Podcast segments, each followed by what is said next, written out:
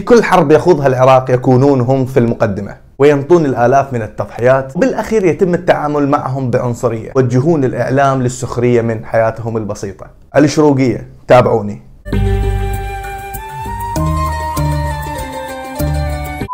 بحثنا لهذا اليوم راح يتضمن ثلاثة محاور. المحور الأول وهو أصل وجودهم يعني منين إجوي والمحور الثاني راح يتضمن تسميتهم بهذا اللفظ بالشروقية. أما المحور الثالث فراح يتناول طبائعهم. لما نتابع خارطة انتشارهم نلاحظ بأنهم ينتشرون في المناطق الوسطى والجنوبية وأجزاء من إيران. ولما نقارن خارطة انتشارهم اليوم مع القرون الماضية تكون خارطة انتشارهم بهذا الشكل. ولما نرجع 500 سنة يكون انتشارهم بهذا الشكل. ولما ندقق أكثر نكتشف بأنه موطنهم الحقيقي هو في محافظة ميسان شرق نهر دجلة. ما هو معروف للجميع. وتحديدا منطقة الأهوار والمنطقة المحيطة بها. ولما نرجع للماضي 3000 سنة نكتشف بأنه الأهوار هي الموطن الحقيقي للشروقية. يعني من الأهوار انتشروا في الأرض. يعني إذا ردنا ندرسهم لازم ندرس أهل الأهوار. لأن يعني كما ذكرنا بأنه الأهوار هو الموطن الحقيقي لهم. وطبعا هم يفتخرون بهذا الشيء. يعني يقول لك أنا ابن الهور. وإذا ذكرت الأهوار ذكر السومريين. يقول عالم الآثار ليونارد وولي في كتابه The Sumerians يعني السومريين يقول كثرة الحروب التي كانت تجري على أرض سومر دفعت قسم من السومريين إلى ترك أرضهم في هجرات متتالية إلى موطنهم الجديد يقصد الأهوار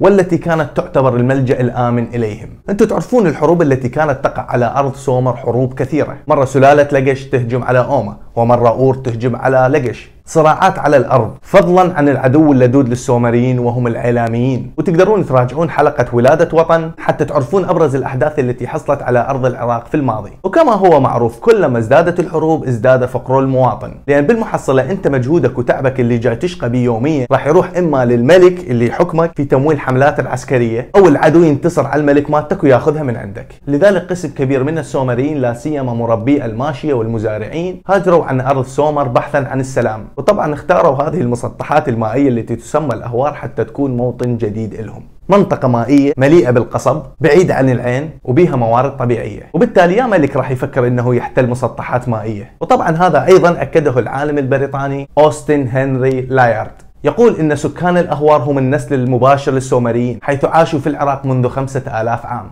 وإنهم دفعوا إلى العيش في تلك الأهوار بعد خسارتهم من قبل الإعلاميين. ويؤكد العالم البريطاني سيتون لويد إن حياتهم يقصد بها أهل الأهوار تتشابه إلى حد كبير مع حياة السومريين. إن مضايفهم الجميله المبنية من القصب تشابه إلى حد ما مع الهياكل المكتشفة في أرض سومر. يعني هسه عندنا ثلاث علماء يؤكدون بأن أهل الأهوار هم السومريين وبسبب كثرة الحروب وخسارتهم من قبل الإعلاميين انتقلوا إلى العيش في هذه المنطقة. وفعلا أنت اليوم لما تروح للأهوار تشوف ملامح السومريين خاصة إن التنقيبات الأثرية التي اكتشفت مثلا بيوت القصب المشهورين بها وتشابهها مع القطع الأثرية المكتشفة اللي تعود إلى 4000 سنة تقريبا. وسيلة نقلهم المشحوف تربية الجاموس والاعتماد عليه في الغذاء أضف إليها مجموعة من الكلمات السومرية اللي لا زالوا لحد هذا اليوم يتداولوها مثل كلمتهم الشهيرة تشا اللي تساوي كلمة لعد في اللهجة البغدادية واستخدامهم لعبارة الموش شواي بمعنى ليس بقليل. وكلمة كش بمعنى انصرف وكلمة بحوش بمعنى يبحث. والكثير الكثير من المفردات اللي يستخدموها والموروثة من السلف السومري. المهم بعد خسارة السومريين وانتقالهم إلى أرضهم اللي هي الأهوار يعيشون عزلة مطبقة. معزولين تماما عن العالم الخارجي. يبقون محافظين على مجتمعهم ويتكاثرون ويعيشون في هذه المنطقة ويتأقلمون تدريجيا معها. يبقون على حالتهم هذه لحد عام 553 قبل الميلاد في هذا العام يقوم الفرس بالهجوم على بابل ويسيطر الفرس على أرض بابل وأرض آشور وأرض سوريا اليوم وأرض تركيا. تقريبا يسيطرون على كل البلاد يؤسسون الإمبراطورية الفارسية الأخمينية. سيطرة الفرس على هذه الأراضي وتوحيدها ساهم بتقليل الحروب ويأخذ سكان الأهوار السومريين الحرية بعد 2000 سنة من العزلة ويخرجون إلى العالم الخارجي. طبعا خروجهم كان حذر جدا. انتقلوا ضمن مجموعات كبيرة حتى يقدرون يدافعون على نفسهم في حالة تعرضهم إلى هجوم خارجي. ولما طلعوا ما رجعوا إلى أرضهم السابقة أرض سومر.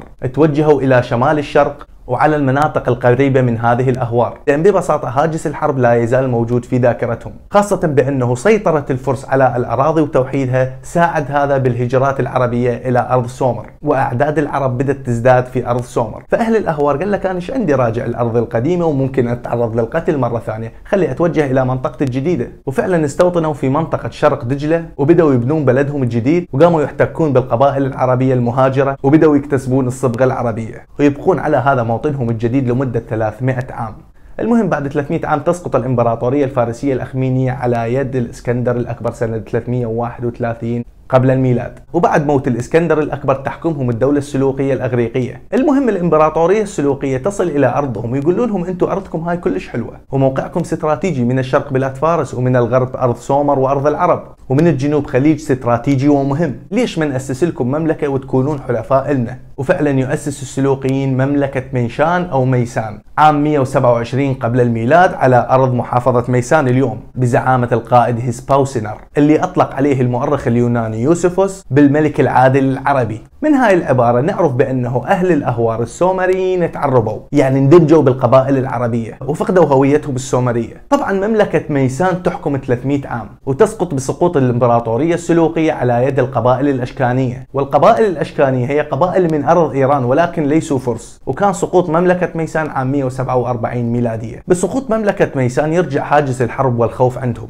بعد قرون من حكم أنفسهم ومن السلام. وتبدأ الحروب تدريجيا تسقط الإمبراطورية الإشكانية أو الباراثية يعني أكو تسمية إلها الإشكانية وأكو تسمية إلها الباراثية على يد القبائل الفارسية الساسانية. ويسيطر الفرس مجددا على أراضيهم سنة 225 بعد الميلاد. يعني الفرس عجيبين يعني أوعدكم إن شاء الله مستقبلا أسوي لكم حلقة عن الفرس. الفرس الساسانيين بعد سيطرتهم على أرض جنوب العراق يدعمون دولة المناذرة العربية عام 300 بعد الميلاد. دولة المناذرة كان مكانها الحلة كربلاء النجف وعلى هذا الخط وصولا إلى البصرة. ما يعرف اليوم بأراضي الفرات الأوسط. الحد الآن جنوب العراق تقسم قسمين. المناذرة في القسم الغربي وأهل مملكة ميسان. طبعا هي سقطت ميسان لكن أهلها ظلوا. وبهالموضوع تقدرون تراجعون حلقة متى أصبح العراق عربيا؟ راح تتوضح عندكم الصورة أكثر. طبعا الفرس الساسانيين كانوا يدعمون المناذرة بقوة. حتى يضمنون ولائهم في سبيل مواجهة القبائل العربية القادمة من شبه الجزيرة العربية. لذلك تشوف ملامح الإعمار والتحضر عند المناذرة أكثر من غيرهم. ويجي العام 602 تسقط الإمبراطورية الساسانية بيد الدولة الراشدية الإسلامية ويخسر المناذرة أرضهم في معركة الحيرة ويصل الإسلام إلى أرض العراق ويحكم كل المنطقة تقريبا. وتقع ميسان تحت حكم الدولة الراشدية. يجي العام 657 ميلادية. الإمام علي بن أبي طالب عليه السلام ينقل عاصمة الدولة الإسلامية من المدينة المنورة إلى الكوفة. يعني تقرب من منطقتهم وصاروا على عينه ويخلي أرض ميسان تابعة لولاية البصرة. ويجعل عبد الله بن عباس واليا على البصرة. في تلك الفترة يأخذ أهل ميسان الحرية المطلقة وتقريبا يأخذون العدل لأول مرة في حياتهم ويأخذون حرية الحركة في كل أرجاء البلاد. قبل كانوا محصورين في منطقة لكن اليوم لا خلينا نطلع نشتغل بالتجارة بعد. وكانوا يشتهرون في تجارة المنتجات الزراعية وتجارة الماشية. ويبدأ أول انتشار لهم في أرض جنوب العراق. في هذه المرحلة بدأت ملامح القبائل العربية والعشائرية تظهر عندهم. ولكن بعد أربع سنوات فقط يسيطر الأمويين على الحكم دينا عام 661 ميلادية. وعام 750 150 ميلادية يسيطر العباسيين وتقع على أراضي ميسان معركة بين زنج البصرة وبين العباسيين. بعدها يغزو المغول أراضيهم ويحرقوها عام 1258 بعدها يسيطر الصفويين والعثمانيين على أراضيهم ويبدأون بفرض الضرائب وبالتجنيد. عام 1918 تسقط الإمبراطورية العثمانية على يد الإنجليز ويتأسس العراق الجديد اللي نعرفه اليوم. وأرض مملكة ميسان أو ميشان اللي هي مملكتهم صارت محافظة. وطبعا هم منتشرين في باقي المناطق. إحنا ذكرنا بأنهم انتشروا ولكن مركزهم كان هذا. هنا يخلص الجزء الأول من البحث. نجي للجزء الثاني وهو أصل تسمية شروقي. منين جاءت كلمة شروقي؟ طبعا هناك رأيين. أنصار الرأي الأول يأيدون بأنه كلمة شروقي هي كلمة سومرية مقسمة من قسمين وهو شرو وكي. ومعناها المواطن الأصلي. في إشارة إلى أنهم سكنوا هذه الأرض منذ آلاف السنين. واللي يأكد هذه النظرية وجود كلمات متشابهة في السومرية. أبرزها مدينة شرو باك ومنطقة شيروكين الأكدية في الموصل وهذا هو الرأي الأول. الرأي الثاني يقول التسمية أطلقت عليهم إشارة إلى سكنهم الأصلي وهو شرق دجلة. أما القسم الثالث من البحث وهو طباعهم. ليش تلاحظ عندهم العصبية القبلية؟ وعنف في بعض المواضع. وعلى الرغم من إنه إحنا شفنا منهم أعنف منهم ومنهم أكثر تعصبا منهم لكن راح نسلم ونقول إنه هم عندهم عصبية قبلية. تفسير هذا التعصب القبلي اللي عندهم اكتسبوه نتيجة لظروفهم الصعبة اللي عاشوها. أنت ما جاي تتكلم عن ظروف صعبة خلال عشر سنوات أو خمسين سنة. أنت جاي تتكلم عن خمسة آلاف سنة من الحرب. هذه الطباع تورث إلى الأجيال. يعني إذا أنت حذر